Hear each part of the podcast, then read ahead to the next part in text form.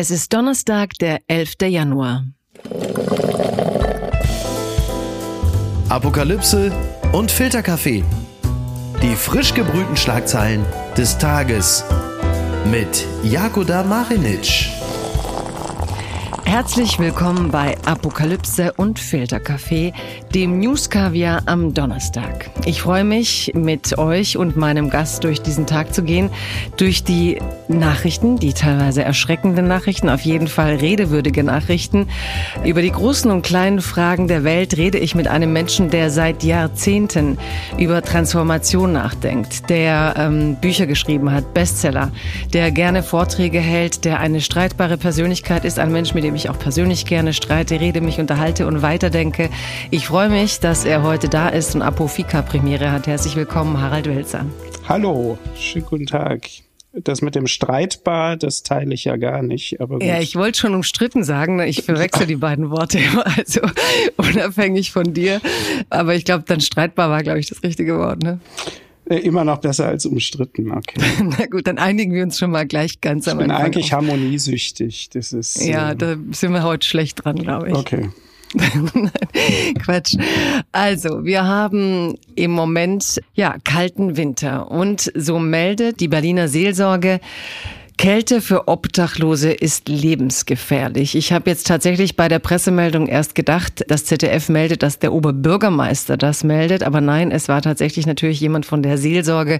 Es ist so kalt, dass man draußen Menschen, die in der Kälte sind und leiden, ansprechen sollte, Hilfe anbieten sollte, Minusgrade. Ja, wir sind immer noch ein Land, das trotz seines Wohlstands die Menschen im Winter in der Kälte hat. Wie ist, wann hast du das letzte Mal jemanden angesprochen und gesagt, ähm, geh mal lieber hier weg, wir müssen uns besser um dich kümmern? Also tatsächlich ist es so, auch wenn sich das blöde anhört, ich habe in dem Viertel, in dem ich wohne, tatsächlich regelmäßige Gespräche mit Menschen, die keine Wohnung haben, die man häufiger antrifft und natürlich auf die eine oder andere Weise ein bisschen unterstützen kann.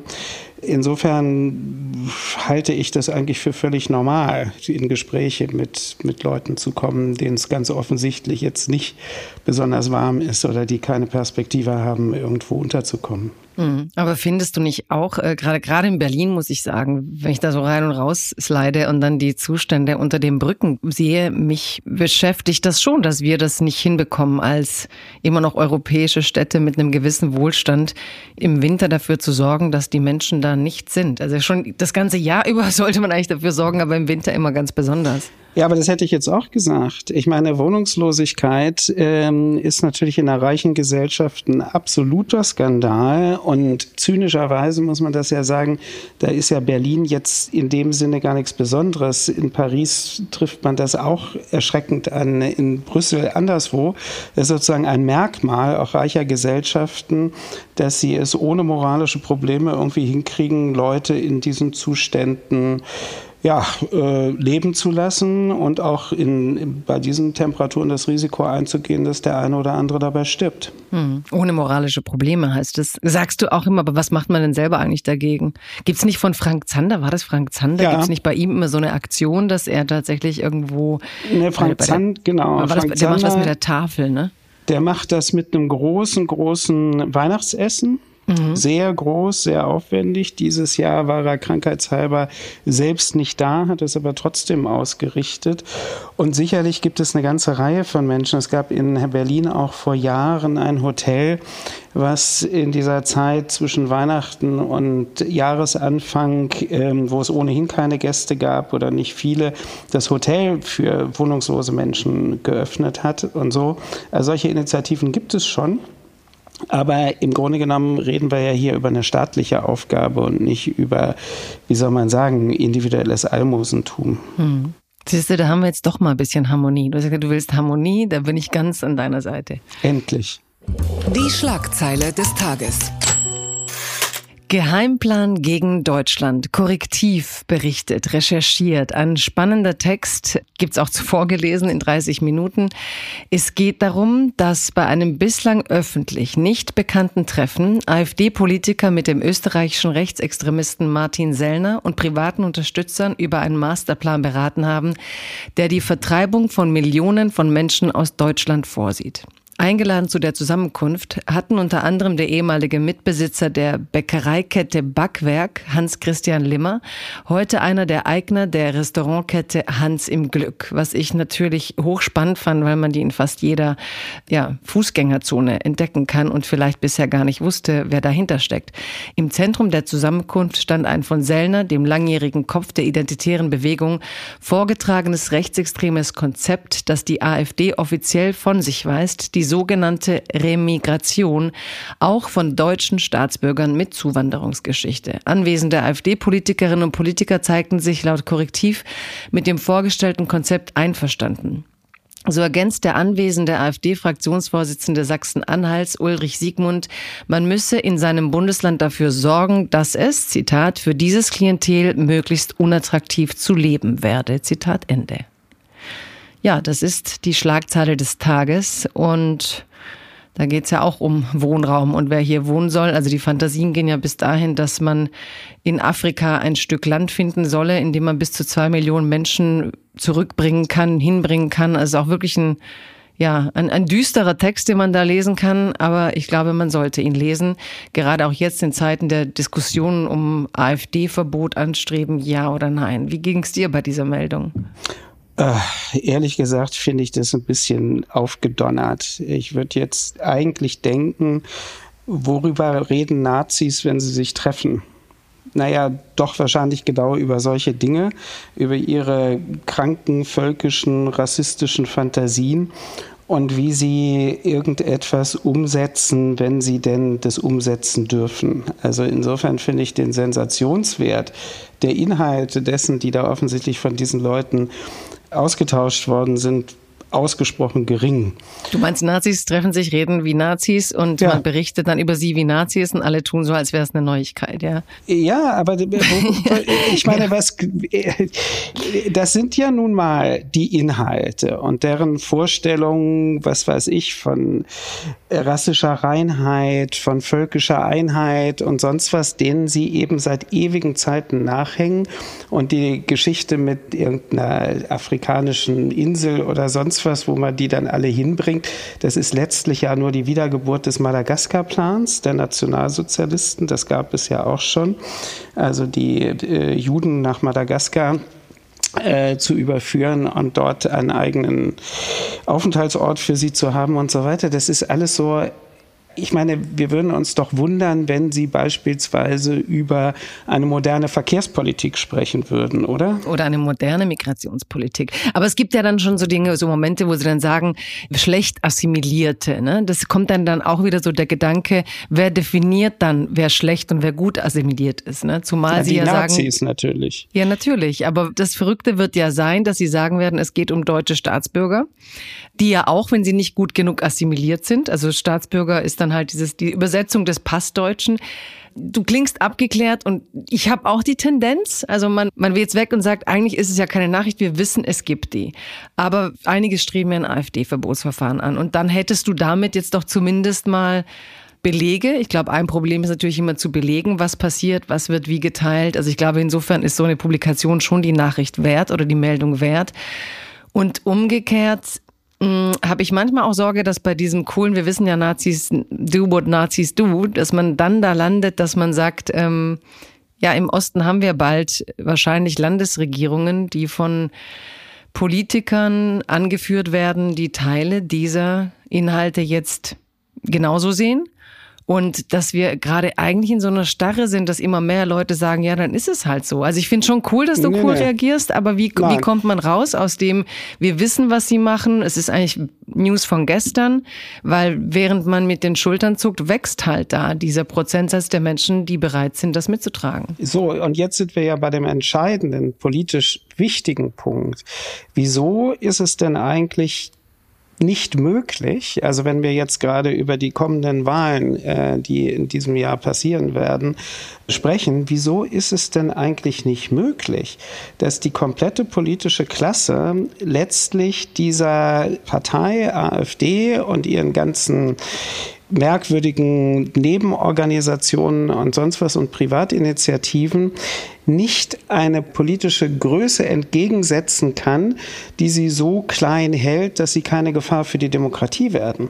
Das ist doch die paradoxale Situation, die wir gegenwärtig haben. Wir können doch rekonstruieren, dass dieses ganze Gerede von der Brandmauer und den auf keinen Fall jemals und so weiter, dass das dieses Jahr alles zerbröseln wird wie irgendetwas.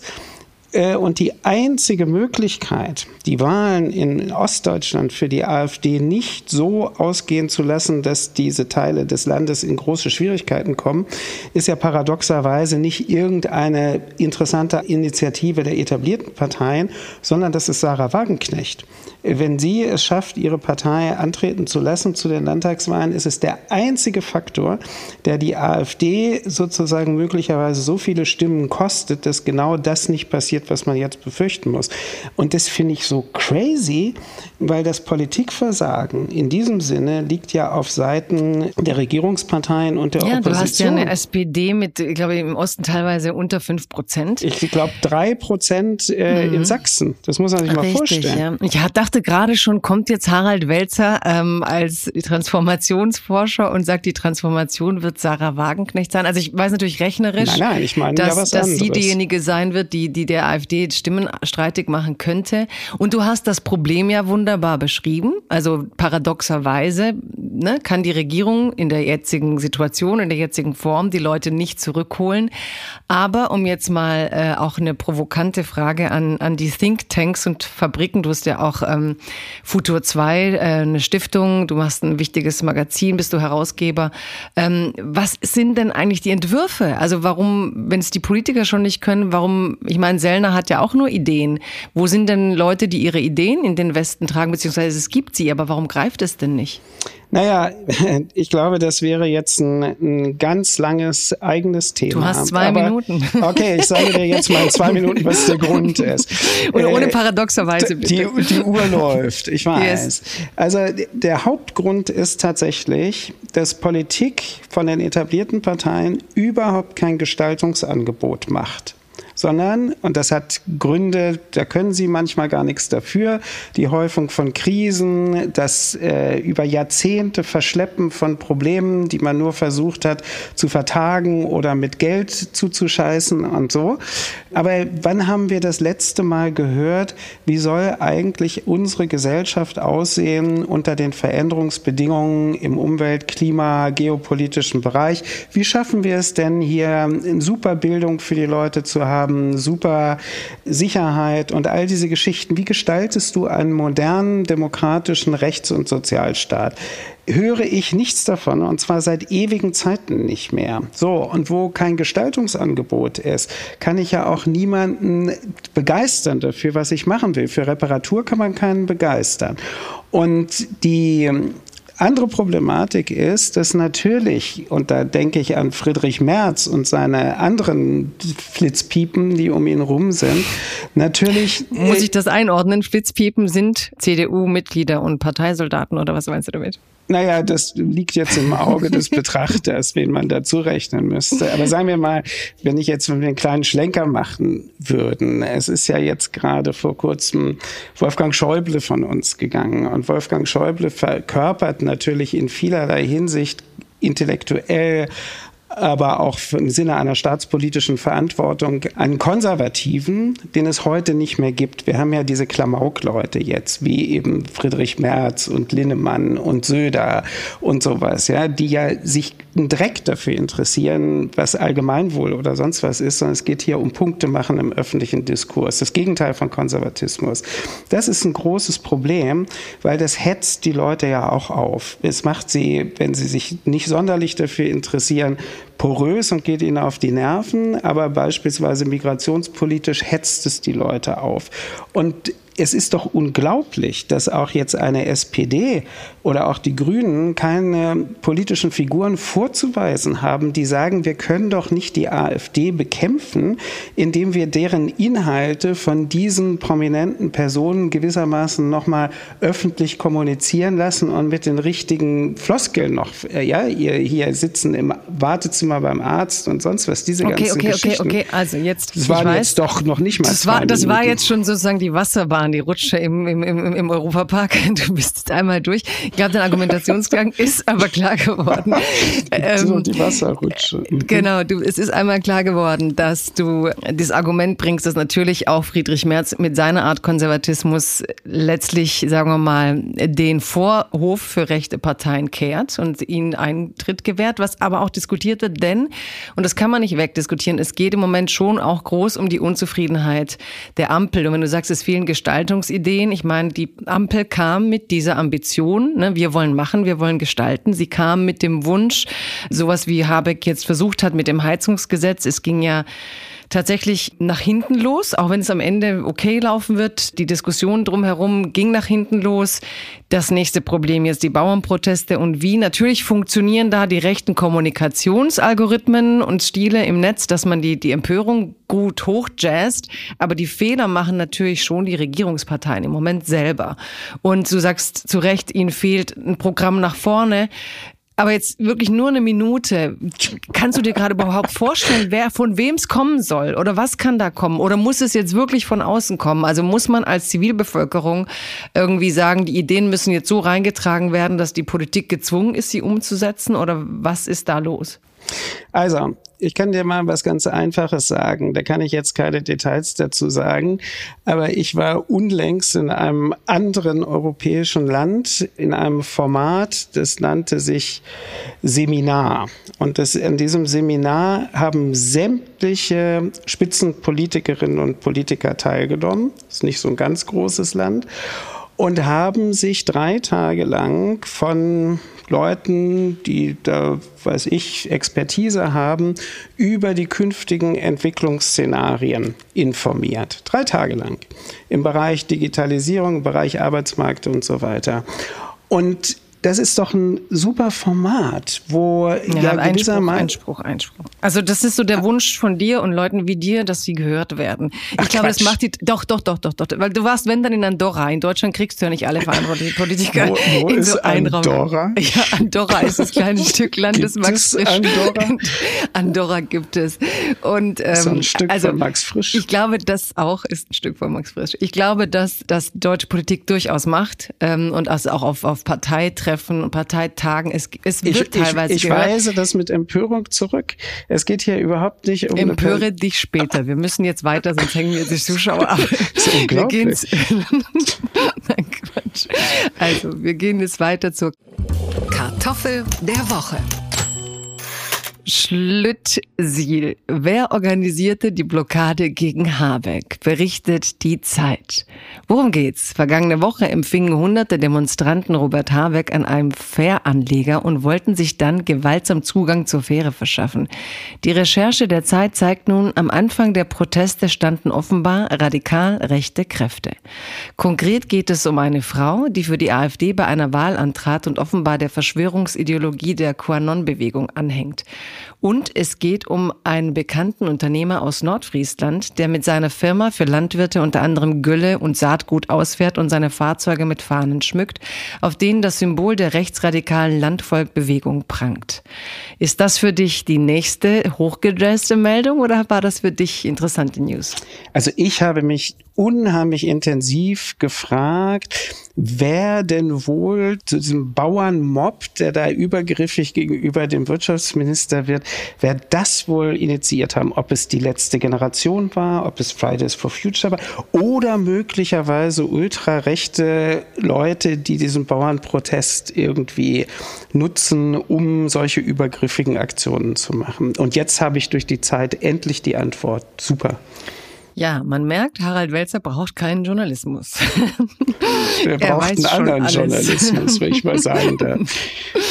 Ja, aber du musst doch trotzdem jetzt gucken und, äh, und, und, und, und, und, Sie, wissen ja immerhin, wer es ist. Also im Gegensatz zu Harald Welzer weiß das Team der Zeit doch, wen Sie da anschreiben. Und natürlich kann man sich denken. Interessant finde ich, aber jetzt lass mal, auf, auf Twitter beobachte ich teilweise die Nutzer, die sich bei Corona empört haben, sind jetzt auch wieder da und supporten auch international die deutschen Bauern. Also unabhängig, ob das jetzt richtig ist, die alten Deutungsmuster legen sich da sofort drüber. Und du erinnerst dich an Kanada während Corona, da gab es ja auch diese großen Truck-Demos. Ne? Ich habe das Gefühl, es vermischen sich überall die gleichen Bildsprachen. Du hast die wütenden Truckfahrer. Wenn du dich dann reingräbst in die Themen, findest du das Rationale, die Pros und Kontras. Ähm, warum kriegt man so ein Thema überhaupt nicht mehr auseinandergekocht? Weil letztlich, du sagst letzte Generation und die Bauern müssten ja ähnliche Ziele haben. Ne? Also die Bauern können ohne irgendwie ein bewirtschaftbares Land ihre, ihre Gelder auch nicht verdienen. Wie kommt man denn raus aus so einer Schleife pro Bauer, Anti-Bauer, pro letzte Generation, ja, ja. Anti? Es sind immer die gleichen Lager, die dann da gegeneinander gehen. Ja, da haben wir ja leider mittlerweile eine sehr ungute Situation. Das Jetzt meinetwegen die Ursachen für die Bauernproteste, um mal bei dem Thema zu bleiben, sind ja sehr komplexe Ursachen, die weit über jetzt das Dieselprivileg oder sowas hinausgehen. Da hat sich über Jahre was aufgeschaukelt. Sehr komplizierte Situation, die nicht nur national ist, sondern auf EU-Ebene, bla, bla, bla. Und wir haben ganz viele Problemlagen, die dieses Maß an Komplexität erreicht haben.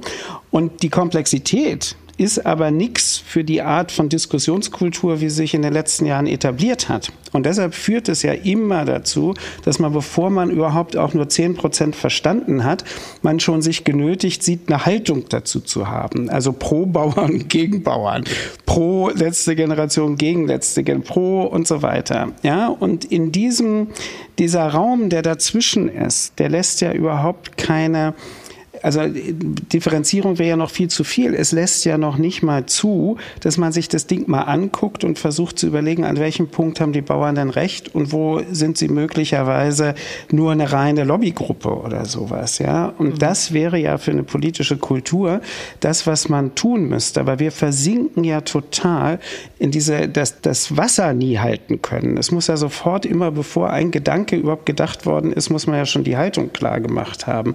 Und das versaut baut ja unsere ganze demokratische Kultur. Ja, das stimmt diskursiv, aber politisch hat die Ampel anscheinend durchaus das Talent, mit ihren Maßnahmen permanent, du sagst Lobbygruppen, aber einzelne Gruppen auf eine Art zu triggern, dass das fast zum Überlaufen kommt. Dieser Eindruck entsteht ja im Moment. Ne? Und ist das eigentlich jetzt, du bist der Transformationsforscher, ist das vielleicht aber trotzdem ein guter Moment, dass man sagt, okay, dann gehen die Bauern halt auf die Straße, jetzt wird es irgendwie die polarisierenden Erstreaktionen geben. In der zweiten Runde habe ich jetzt schon gelernt, dass oft die Großbauern profitieren und der normale Bauer eben nicht, dass die vereinnahmt werden. Also es beginnt ja auch so ein Prozess des Aneignens von Wissen, weil man doch merkt, so einfach schwarz-weiß kann es nicht sein. Wenn man mal die Reflexe zurücknimmt und nicht sagt, jetzt packen wir wieder alle in Freund-Feind-Schema, sind doch gerade diese aufgeheizten Tabletten, äh, Tabletten, diese aufgeheizten ähm, Debatten auch eine Möglichkeit für uns alle, genau diesen Lernmoment zu schaffen und zu sagen, jetzt heben wir die Diskussion zurück auf ein höheres äh, Niveau. Gleichzeitig kommen sofort diese rechten Kräfte, die wir jetzt heute zum zweiten Mal beschrieben haben und versuchen das in politische Richtungen von Unzufriedenheit, alternative Fakten, alternative Parteien zu bringen. Könnte es noch gelingen und was bräuchte es eigentlich dafür, um das Niveau der Debatte zu heben, also solche Irritationsmomente, Empörungsmomente zu nutzen und sagen, okay, dann informieren wir uns mal alle besser und heben den Diskurs? Naja, da sind die Verantwortlichen gefragt. Also der, es fängt halt von oben an zu stinken. Ich muss auf das Thema zurückkommen. Wenn es eine Form von hetzerischer Kommunikation auch auf der Ebene des Bundestages gibt oder von Oppositionsführern und so weiter, dann muss man sich nicht wundern, wenn sich das nach unten durchdekliniert. Auf der anderen Seite, jetzt komme ich auf die etablierten Medien zu sprechen. Wenn ich die Frankfurter Allgemeine Zeitung lese, lese ich keinen einzigen Text zu den Bauernprotesten, wo nicht auch gesagt wird, das ist was ganz anderes als diese verzärtelten Jugendlichen von der letzten Generation, die ja noch nicht mal arbeiten oder sowas. Das heißt, da wird auch immer es nicht versäumt, gegen irgendeine andere Gruppe äh, negative Äußerungen zu machen, obwohl das überhaupt nicht um dieses Thema geht. Und da sieht man, dass sich dieses, was wir eben schon besprochen hatten, diese binären Haltungen, also man muss eine Haltung haben, diese Haltung muss eindeutig sein und eindeutig wird sie dadurch, dass sie gegen etwas ist. Das hat sich bis in sozusagen die verantwortlichen Gruppen dieser Gesellschaft eingeschlichen, das. Und das macht natürlich ein Klima, jetzt auch, ich würde ja für mich in Anspruch nehmen, dass ich manchmal nachdenke. Es Aber dafür Gerüchte, macht es das Klima es total, total eng. Für das, also schon für das Nachdenken macht es total eng. Für das öffentlich Kommunizieren macht es das noch enger. Für das schriftliche Formulieren von irgendwas macht es es noch enger. Und du merkst es doch auch an ganz vielen Stellen, äh, wie man schon sich gewissermaßen präventiv zurücknimmt, weil man dann schon wieder ahnt, aha, dieser Satz wird jetzt möglicherweise verwendet, um wieder irgendwie zu sagen, Welzer ist ein Arschloch und wir wussten es ja schon immer und so weiter und so weiter. Da ist was ganz Ungutes passiert. Aber adressieren muss man das an unseresgleichen und an die Leute, die politisch in Verantwortung sind. Die dürfen so etwas nicht machen. Ja, schon, aber ich möchte jetzt äh, umgekehrt für Transformationsforschung war mir das jetzt der Spin zu weit nach unten. Ich finde umgekehrt angesichts der Erfolge vieler Podcasts, wo ich das Gefühl habe, wow, da muss man sich hinsetzen, zuhören, mit nachdenken. Und da gibt's äh, auch Zuhörerzahlen, die einen erstaunen und überraschen. Also was Sehr für eine Neugier ja. es umgekehrt ja. gibt, äh, wie viele Tagungen du hast, wo auf einem hohen Niveau tagelang diskutiert wird, Leute sich freinehmen, wie viel Ehrenamtliche unterwegs sind und Lust haben, sich zu informieren. Also ich glaube, man muss muss auch aufpassen bei der Krisenanalyse, äh, die Gelingensanalyse nicht aus dem Blick zu verlieren. Sehr weil ich guter bin Punkt. Umgekehrt ja. wirklich oft begeistert, was Leute bereit sind. Also an diesem Stelle nochmal ganz liebe Grüße an alle Zuhörerinnen und Zuhörer, die auf dem Fahrrad beim Frühstück und wie auch immer mit uns durch leichte und schwere Kost gehen. Und damit gehe ich unter den Radar. Unterm Radar. Deutscher Rüstungsexport nach Saudi-Arabien. Raketen für Riyadh. Deutschland liefert Saudi-Arabien nach Spiegelinformation 150 Iris-T-Lenkflugkörper. Körper, Körbe. Körper. Körbe. Körbe. Rotkäppchen. Kommen jetzt mit dem Korb nach Saudi-Arabien. Bisschen, bisschen wie Großmutter. Bisschen die, genau. Bisschen wie die, äh, wie die Helme, die Annalena Baerbock am Anfang liefern wollte, ja, nach in die Ukraine. Die Große Koalition hatte einst einen Exportstopp verhängt. Der Raketendeal geht aus einer Mitteilung des Bundeswirtschaftsministeriums an den Wirtschaftsausschuss des Bundestags hervor, die dem Spiegel vorliegt. Demnach darf der Hersteller Deal Defense die bestellten Waffen an die Golfmonarchie ausliefern. So haben es der Kanzler und die Ressortchefs der sicherheitsrelevanten Ministerien kurz vor Weihnachten beschlossen. Strack-Zimmermann kommentiert dies mit, wer Eurofighter nach Saudi-Arabien exportiert, der muss auch umgehend den Taurus an die Ukraine liefern. Da wären wir denn mal mitten im Stoff. Muss man Waffen liefern? Naja, man muss natürlich keine Waffen liefern und schon gar nicht, wie im Koalitionsvertrag ausdrücklich formuliert und niedergelegt ist, dass man keine Waffen liefert an Gruppen, die in den Krieg im Jemen involviert sind. Und das ist nun Saudi-Arabien zweifellos. Und Frau Baerbock hat ja auch schon einige, wie soll man sagen, bewundernswerte Pirouetten gedreht, um jetzt das zu begründen, weshalb man Waffen an Saudi-Arabien liefert. Weil nämlich Saudi-Arabien offensichtlich Raketen der Houthis abgeschossen hat, die Israel sonst bedroht hätten. Wenn man weiß, dass Saudi-Arabien seit 2015 gegen die Houthi-Rebellen kämpft, ist es schon äh, doch, wie soll man sagen, kunstvolle Argumentation. Mhm. Und umgekehrt, Strack Zimmermann, die sagt da, auf der anderen Seite ist da die Ukraine, die sich ähm, gegen einen Aggressor verteidigt und der liefert man Waffen ähm, dieser Art nicht oder ähnlicher Art. Ähm, ich weiß, dass du da natürlich äh, sowieso anderer Ansicht bist jetzt, aber verstehst du ihr Argument oder verstehst du ihr den, den Punkt? Nein, das ist ja auch gar kein Argument. Das ist ja sozusagen ein Pavlovscher Reflex. Also bei jeder Gelegenheit würde Frau Strack-Zimmermann sagen, wenn man A sagt, muss man aber auch äh, Taurus-Marschflugkörper nach, da ist ja gar kein Zusammenhang. Da ist ja nirgendwo ein Zusammenhang zu sehen. Na, der Zusammenhang ist ja, dass eine Regierung über Waffenlieferungen entscheidet und in einem Fall tut sie es, in einem anderen Fall nicht. Na bitte, also die Bundesregierung liefert äh, Waffen in die Ukraine, das steht doch überhaupt nicht in Frage. Das steht doch in keiner, da gibt es doch einen totalen breiten gesellschaftlichen Konsens Konsens drüber und eine Praxis, die uns sozusagen zum zweitgrößten Unterstützer weltweit macht. Äh, deshalb ist doch der Vergleich vollkommen hirnrissig. Aber es geht ja um die Taurus, also um den Taurus. Also bist du der Meinung, dass Deutschland da nochmal, wenn du sagst, wir haben einen breiten Konsens, man müsste helfen, dass man jetzt, wo die Ukraine wieder sagt, es wäre gut, wenn es das gäbe, dass man da nachliefern sollte? Oder glaubst du, da sollte man es ging, jetzt ging doch hier, Nein, es ging um einen anderen Punkt. Es ging um politische Einlassungen. Also wer kommentiert was.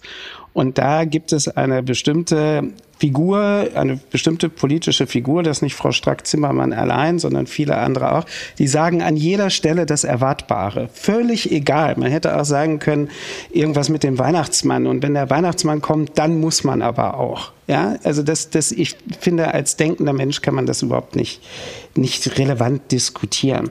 Und diese Fragen sind ja zwei vollkommen verschiedene. Ob ich in einen Staat, der nach allen Kriterien der Menschenrechte, der, der Rechtsstaatlichkeit, Saudi-Arabien ist ein Staat ohne Gewaltenteilung. Er ist ein Staat, der Frauen massiv unterdrückt. Er ist ein Staat, der Journalisten ermordet hat und sonst was. Ja, da kann ich doch jetzt nicht einfach mal so mit irgendwelchen geeigneten Begründungen um die Ecke kommen und sagen, na gut, die kriegen jetzt Kampfflugzeuge, die Genehmigung dafür, 48 Eurofighter und weil das alleine noch nicht schön genug ist, kriegen sie auch noch diese gerade beschlossenen Raketen. Ich meine, fragen wir uns doch mal ernsthaft, wieso Regierungshandeln als unglaubwürdig empfunden wird, warum Politikvertrauen absinkt, weil diese offensichtlichen Widersprüche, wertegeleitete Außenpolitik, ja, feministische Außenpolitik. Und an solchen Sachen denkt sich doch absolut jede und jeder, ähm, wo waren jetzt hier das mit dem Werte geleitet und so. Mhm. Und bei Frau Strack-Zimmermann übrigens ganz genauso. Ja, ich glaube, nein, ich würde Frau Strack-Zimmermann eine andere Kategorie einordnen und ich glaube auch nicht, dass es reflexhaft ist, sondern dass sie in einem Fall denkt, wenn man es einem Land, das äh, eben für Menschenrechte kämpft, wenn man es dorthin schicken kann, sollte man es erst recht in die Ukraine schicken können. Das ist ihre Logik Logik und ich glaube, sie hat darüber auch nachgedacht. Aber was schon stimmt, ist interessant. Im November 2018 hatte die regierende GroKo einen Exportstopp verhängt. Ne? Und Grund war damals die Beteiligung Saudi-Arabiens am Jemenkrieg sowie der Mord an dem Journalisten Jamal Khashoggi. Also das sind auch Dinge, die wir so schnell verdrängen. Und ja, wertegeleitete Außenpolitik und solche Nachrichten, da muss man erstmal schlucken. Die gute Tat des Tages. Südkoreas Führung sagt Verzehr von Hundefleisch den Kampf an, berichtet die Deutsche Welle. Man kennt es aus Anekdoten. Es ist eine lange Tradition, die Südkoreaner ja züchten und schlachten Tiere für den Teller und darunter den Hund. Das soll ab jetzt unter Strafe gestellt werden. Die Abgeordneten des Parlaments billigten einstimmig ein Sondergesetz, das die Zucht und das Schlachten von Hunden für den menschlichen Verzehr unter Strafandrohung verbietet. So viel zur Transformation per Verordnung. Ist das äh, für dich längst überfällig gewesen oder ähm, denkst du, man greift hier tatsächlich in kulturelle Traditionen zu Unrecht ein oder glaubst du, das wird dann Unmut auslösen, so wie in Deutschland im Sinne von, das ist doch jetzt eine Diktatur, wir können unsere Traditionen nicht mehr leben? Ja, der Vergleich ist super. Also wir der haben ist ja, super, ne? Der ist super. Das Nackensteak. ja? Also hier ja. Aiwanger, Söder und die ganzen Leute, das Nackensteak. Ja? Und äh, bis weit in, auch in die Sozialdemokratie hinein, das Nackensteak. Man darf dem Deutschen das Nackensteak nicht wegnehmen. Äh, das Lustig, ist aber der, der Deutsche Tat kann nicht ohne Steaks, der kann nicht mal mit einem Green Veggie Day, aber die Südkoreaner leben jetzt quasi qua Verordnung ohne ein Traditionsessen. Man darf kein Hundefleisch mehr, oder? Moment, ich weiß nicht, ob's doch, doch, doch. Ich glaube, Essen essen darf man es noch, man darf den Hund nur nicht schlachten. Das ist das Problem. Du meinst, äh, wir sollen ihn lebendig essen? Oder? nein, nein. Aber zum Beispiel einen importierten Hund darf man wahrscheinlich zu sich nehmen. Mhm. Also die haben dieses Gesetz auch nicht so ganz äh, ohne Hintertür mhm. gemacht. Mhm. Aber in der Tat, und weil du von kultureller Tradition gesprochen hast, die kulturelle Traditionen haben ja die wunderbare Eigenschaft, sich verändern zu können. Und zwar in zwei Richtungen. Erstens gibt es ja kulturelle Traditionen, die sind nicht älter als 80 Jahre. Die sind sozusagen invented traditions, erfundene Traditionen. Das Trachtenwesen ist zum Beispiel ein wunderbares Beispiel dafür, wie viele Trachtenvereine es gibt, die Trachten tragen, die es historisch niemals gegeben hat und so weiter. Und umgekehrt ist es ja so, dass Zivilisation ja so verläuft, dass man bestimmte historisch gewachsene Praktiken, man könnte Stierkampf nehmen, man kann das Hundeessen nehmen, man kann äh, bestimmte Formen aus unserem Kulturkreis nehmen, die sich pazifizieren. Also die gemeinsame Eigenschaft ist ja immer, man reduziert das Maß an Gewalt. Und das ist eigentlich Zivilisation. So, und irgendwann darf der Hund nicht mehr befürchten, dass er gegessen wird. Das ist doch schön. Wuff. Das war jetzt mein Hundekommentar. ja, ich habe den auch als solchen ich habe mich, ich habe mich, ich ja. habe mich solidarisiert mit den Hunden. Ja, ich ja. könnte mir nie vorstellen, so einen süßen Hund Auf zu keinen essen. Fall. Deswegen. Außer aus Versehen. Ist ja auch gemein, weil bei Schweinen, die sind ja auch, auch süß. Eigentlich könnte man es essen, aber irgendwie Hunde. Ähm, ich habe sogar Angst vor Hunden und können sie nicht essen, siehst du mal. Kulturell geprägt. Der Trick der Woche. Psychologische Erklärungen fürs Nichtstun. Warum viele die Klimakrise kalt lässt, berichtet die Hannoversche Allgemeine Zeitung. Rekordwerte für Treibhausgase in der Atmosphäre, bedrückende Prognosen zur Erderwärmung und immer neue Berichte über Hitzewellen, Dürren und extremen Wetterereignisse. Der Klimawandel drückt sich schon seit einiger Zeit vor allem in Schreckensmeldungen aus. Dennoch scheinen sowohl die Politik als auch jeder Einzelne nur schwer ins Handeln zu kommen. Warum eigentlich? Darum geht es in einem Artikel der Hannoverschen Allgemeinen Zeitung über psychologische Erklärungen. Etwas, womit auch du dich viel beschäftigst und wo wir heute auch nur einen, einen Bistro-Snack dazu haben können. Aber wie tricksen wir uns denn selber aus? Also wir sind jetzt ja wieder bei Protesten. Wir haben heute ganz viel drüber geredet. Ähm, wir reden über viel, viel, viel Kleinkram, das wir als Problem spüren, dringlich, dass der Schuh drückt und gleichzeitig die großen Fragen, die auf uns zurollen, die eben nicht. Naja gut, also ich meine, wir leben ja in einer Kultur, hier wären wir übrigens auch bei Traditionen, in einer Kultur, die nichts Dringlicheres von den Menschen fordert, als dass sie immer mehr konsumieren. Ja, das ist ja die permanente Aufforderung durch alle Werbung, durch alles, was einem sozusagen über die Algorithmen eingespielt, du sollst kaufen. So, und kaufen bedeutet aber Verbrauch von etwas. Und dieses, was verbraucht wird, wird irgendwie hergestellt. Und damit wird Umwelt zerstört und Emissionen produziert, bla, bla, bla. Und diese Form von Psychologisierung des Themas, ja, warum tun wir denn nichts, lenkt ja vollkommen von dem schlichten Sachverhalt ab, dass wir ein Wirtschaftssystem haben, was auf permanente Erhöhung von Verbrauch abgestellt ist. Und wir reden ja interessanterweise immer über Verkehrswende, Wärmewende und alle möglichen Wenden. Wir reden aber nie über eine Wirtschaftswende. Und in diesem Kontext sind diese Rätselfragen, ja, warum tun wir denn nichts, immer angesiedelt, ja, weil sie das Problem einfach nur individualisieren und sagen, ja, wir, wir sind ja so arm, wir wissen ja alles, aber wir sind zu doof, irgendwas zu tun. Na, wenn die ganze, die ganze Kultur daraufhin eingestellt ist, dass man das Gegenteil von dem tun soll, was notwendig wäre, dann würde ich sagen, da muss man mal mit dem Verrätseln der Frage einfach aufhören. Und ich komme auf einen anderen Punkt zurück. Auch hier ist es ja eine Frage des Angebots. Welche Form von gesellschaftlicher Benutzeroberfläche kann ich denn anbieten, dass dieser ganze durchgeknallte Konsum von Dingen, die kein Mensch braucht, nicht mal gewusst hat, dass er sie jemals brauchen würde, wie, wie, wie kann ich denn ein konkurrierendes Angebot dazu machen, dass die Leute sagen, wow, ist ja viel besser, wenn ich den ganzen Plunder nicht habe, weil ich kriege dafür ja öffentlichen Raum, in dem ich begegnen kann, kriege schöne soziale Situationen. Aber die Leute bla. begegnen sich ja in der Mall. Ja? Also ich frage mich immer an Feiertagen eben, oder an freien eben, Tagen, eben. wenn du die ganzen Leute, ich meine, man ist ja selber auch da, das muss man sie gar nicht sehen, aber was haben wir eigentlich gemacht, bevor wir reihenweise in der freien Zeit in diese grauselhaften äh, Mall- und Einkaufsmeilen gegangen sind? Ich meine, es macht ja Spaß, also ich habe nichts dagegen, aber trotzdem muss da ja, apropos Kultur, ein solcher äh, Zeitverständniswandel vollzogen sein. Ne? Wir haben alle angeblich so viel Stress, niemand schafft nichts, aber sobald frei ist, siehst du irgendwie alle in den Konsumtempeln, alles ist voll, jeder scheint sich nur noch damit beschäftigen zu müssen, was er jetzt gerade braucht, wird ja auch schön gezüchtet von Instagram bis wo auch immer. Du siehst ja dauernd Dinge, die du irgendwie auch gern hättest und die dir vielleicht irgendwie Wohlbefinden vermitteln oder Status oder was auch immer. Also ich weiß auch nicht, wie man sowas irgendwie rückabwickeln kann. Na, indem du zum Beispiel nicht kommerzialisierte öffentliche Orte wieder schaffst. Also ja, die Problem, gibt's doch auch. Die gibt's nein, die doch gibt's auch. ja nicht. Die gibt's ja nicht. Guck dir die Du Jugendlichen. kannst dich auch an den Fluss legen. Du kannst dich in Berlin da an den Fluss legen oder du kannst doch ja, jetzt bei den Temperaturen super Idee. ja, aber Äh, du sie- Jugendhäuser, Kulturhäuser, aber ist Ach, auch Jugendhäuser. Guck dir doch genau das Problem für Jugendliche an, die ja die absonderlichsten Orte finden müssen, um überhaupt ohne Geld auszugeben sich aufhalten zu können. In diesen Mall-Situationen hast du das Gegenteil. Du musst da ständig konsumieren, ansonsten kommt gleich irgend so ein, so ein Guard da um die Ecke und schickt die Kids irgendwie weg. Und wir Nein, haben du kannst da ewig rumlaufen, wirklich. ja, du Also, kannst da rumlaufen, du kannst du dich Du kannst hinsetzen, da halt kannst nichts du da kaufen, aber du kannst da ewig, apropos kalt, du kannst da ewig rumspazieren. Also dein Plädoyer ist weniger Konsum. Ich glaube auch, dass junge Menschen eigentlich früher, du kannst dich auch sonst wohin verstecken, auf dem Park und irgendwo das geht. Nein, jetzt banalisierst du das Problem. Wir haben Nein, du, du machst es wichtiger. Also du machst es, du verpackst es halt in so akademische Kisten, die du dann in wieder auspacken akademische kannst. Kisten. Ich glaube, ich spinne ist doch keine akademische Kiste, wenn ich nirgendwo mehr hingehen kann, um nur da zu sein. Das gehört zu einer Demokratie. Ja, aber das ist doch eine Seelenhaltung geworden und nicht eine, eine, eine, ein Mangel an Angebot. Die Leute halten es doch gar nicht mehr aus, irgendwie nur was zu Das mit sich ja oder noch mit den anderen schlimmer. gegenüber.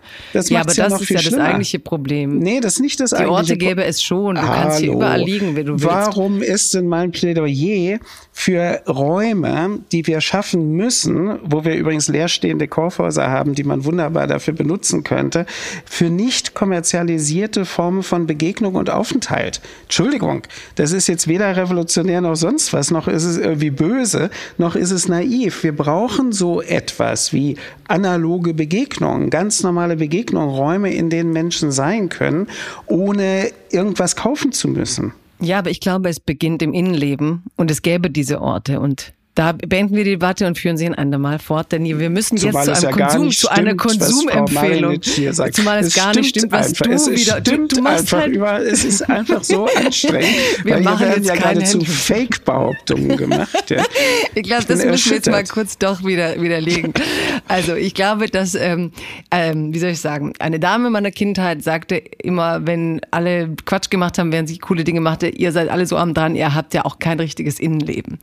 Und das war damals noch vor diesem ganzen Quatsch. Und ich glaube tatsächlich, dass viel daran liegt, dass viele Menschen sich mit sich, mit anderen, mit der Beschäftigung, die quasi nicht nach außen gewandt ist, immer weniger vertraut sind und dass diese Form der Selbstentfremdung es diesem Konsum dann so leicht macht, sozusagen das Objekt draußen zu suchen. Das wäre jetzt meine psychologisierende, ahnungslose These, aber vielleicht können ja unsere Zuhörerinnen und Zuhörer entscheiden, was sie, was Ich darf ja dazu nichts sagen. Du darfst jetzt nichts mehr sagen, das ist so schön an der Rolle hier. Ich darf dir den Mund und verbieten. So. Clickbait der Woche. Kältetrick. TikTok-Hype um Winteraccessoires aus Südkorea. Expertin warnt. Wir sind also wieder mal im Konsum, nämlich TikTok schickt äh, ganz wichtige, schöne Videos, die uns alle hungrig machen nach etwas, das man Nasenschal nennt. Sieht eigentlich aus wie eine Clownsnase. Man kann es sich kaufen, es ist äh, wollig, es ist, man kann es wie mit einem schottischen Rockstoff äh, haben, wie auch immer. Man hat quasi eine kleine Schalnase, wie eine Clownsnase und damit soll man irgendwie besser durch den Winter. Ist der neueste Hype, geht viral auf TikTok, kommt auch aus Südkorea, witzigerweise. Ja, ist das was, was du dir kaufen wolltest? Ich habe schon 40 Stück auf jeden Friert Fall. deine Nase überhaupt im Winter? Ja, ja, voll. Und ich finde jeden Trend, der irgendwie neu ist und dämlich ist, finde ich ja super, bin ich ja sofort dabei. Und Da ich würdest finde du es wieder auch, konsumieren. bei dieser Meldung finde ich es auch total klasse, dass es sofort wieder irgendwelche Expertinnen gibt, die davor irgendwie warnen, weil das irgendwie... Solche wie dich eben, ja? Nee, nee, nee, nee. Es gibt ja auch hier so eine und solche. Aber ich meine, dieser ganze Quirl, es ist doch sowas von scheißegal, ob auf TikTok irgendwelche Nasenwärmer ausgerufen werden, genauso wie es dann scheißegal ist, dass es irgendwelche Expertinnen gibt, die sagen, aber dann atmet man durch den Mund und erkältet sich womöglich. Oder, ey Leute, worüber reden wir überhaupt? Das ist doch fürchterlich. Das ist doch schrecklich. Man muss doch eigentlich irgendwann mal sagen, was war denn eigentlich die Frage, auf die wir eine Antwort sein sollten? Und das geht uns zunehmend verloren. Ja, ich finde es wunderbar, dass die Expertenkritik am Ende dieses Gesprächs von dir kommt und nicht von mir. finde ich jetzt sehr, sehr erbaulich. Ich erinnere mich an so Theaterstücke, wo es so lustig war, wo man sich so noch lustig gemacht hat über Experten. Ich meine, wir sind ja alle Experten heutzutage. Aber jeder, ähm, ja, jeder absolut. genau. Aber das Lustige ist, dass, dass man das heute so heilig nimmt. Und ich finde gerade durch Corona noch viel mehr, während das früher eigentlich auch eine Figur war, die man ziemlich durch den Kakao gezogen hat, kulturell und auch ein bisschen kritischer beleuchtet hat als heute ein Stück weit. Recht so, recht so. Sehr gut. Ein Stück Selbstkritik ist immer der Nein, gute nein, Weg ich gehöre nicht dazu. Ich bin ja universeller Dilettant. Ich bin ja Experte Genau. auf keinem Gebiet. Dann sind wir im gleichen Club. Am Ende wieder harmonisch, war ja dein Wunsch. Ähm, Wir haben die Harmonie der Dilettanten erreicht. Ja, es ging teilweise etwas schief. Ja, Ach Gott, das ist doch wieder. Harmonie. Du wolltest doch Harmonie. Jetzt biete ich sie dir an und wird, meine, wird meine Hand ausgeschlagen zum Ende des Morgens. Sehr schön. Harald, ich danke dir sehr, dass du hier, ähm, hier warst. Hat Spaß gemacht und ich hoffe, ich höre dich bald wieder. Ja, vielen Dank. Apokalypse und Filterkaffee ist eine Studio Bummens Produktion mit freundlicher Unterstützung der Florida Entertainment. Redaktion Adrian Breder. Executive Producer Tobias Baukage. Produktion Hanna Marahiel. Ton und Schnitt Niki Franking. Neue Episoden gibt es täglich. Überall, wo es Podcasts gibt.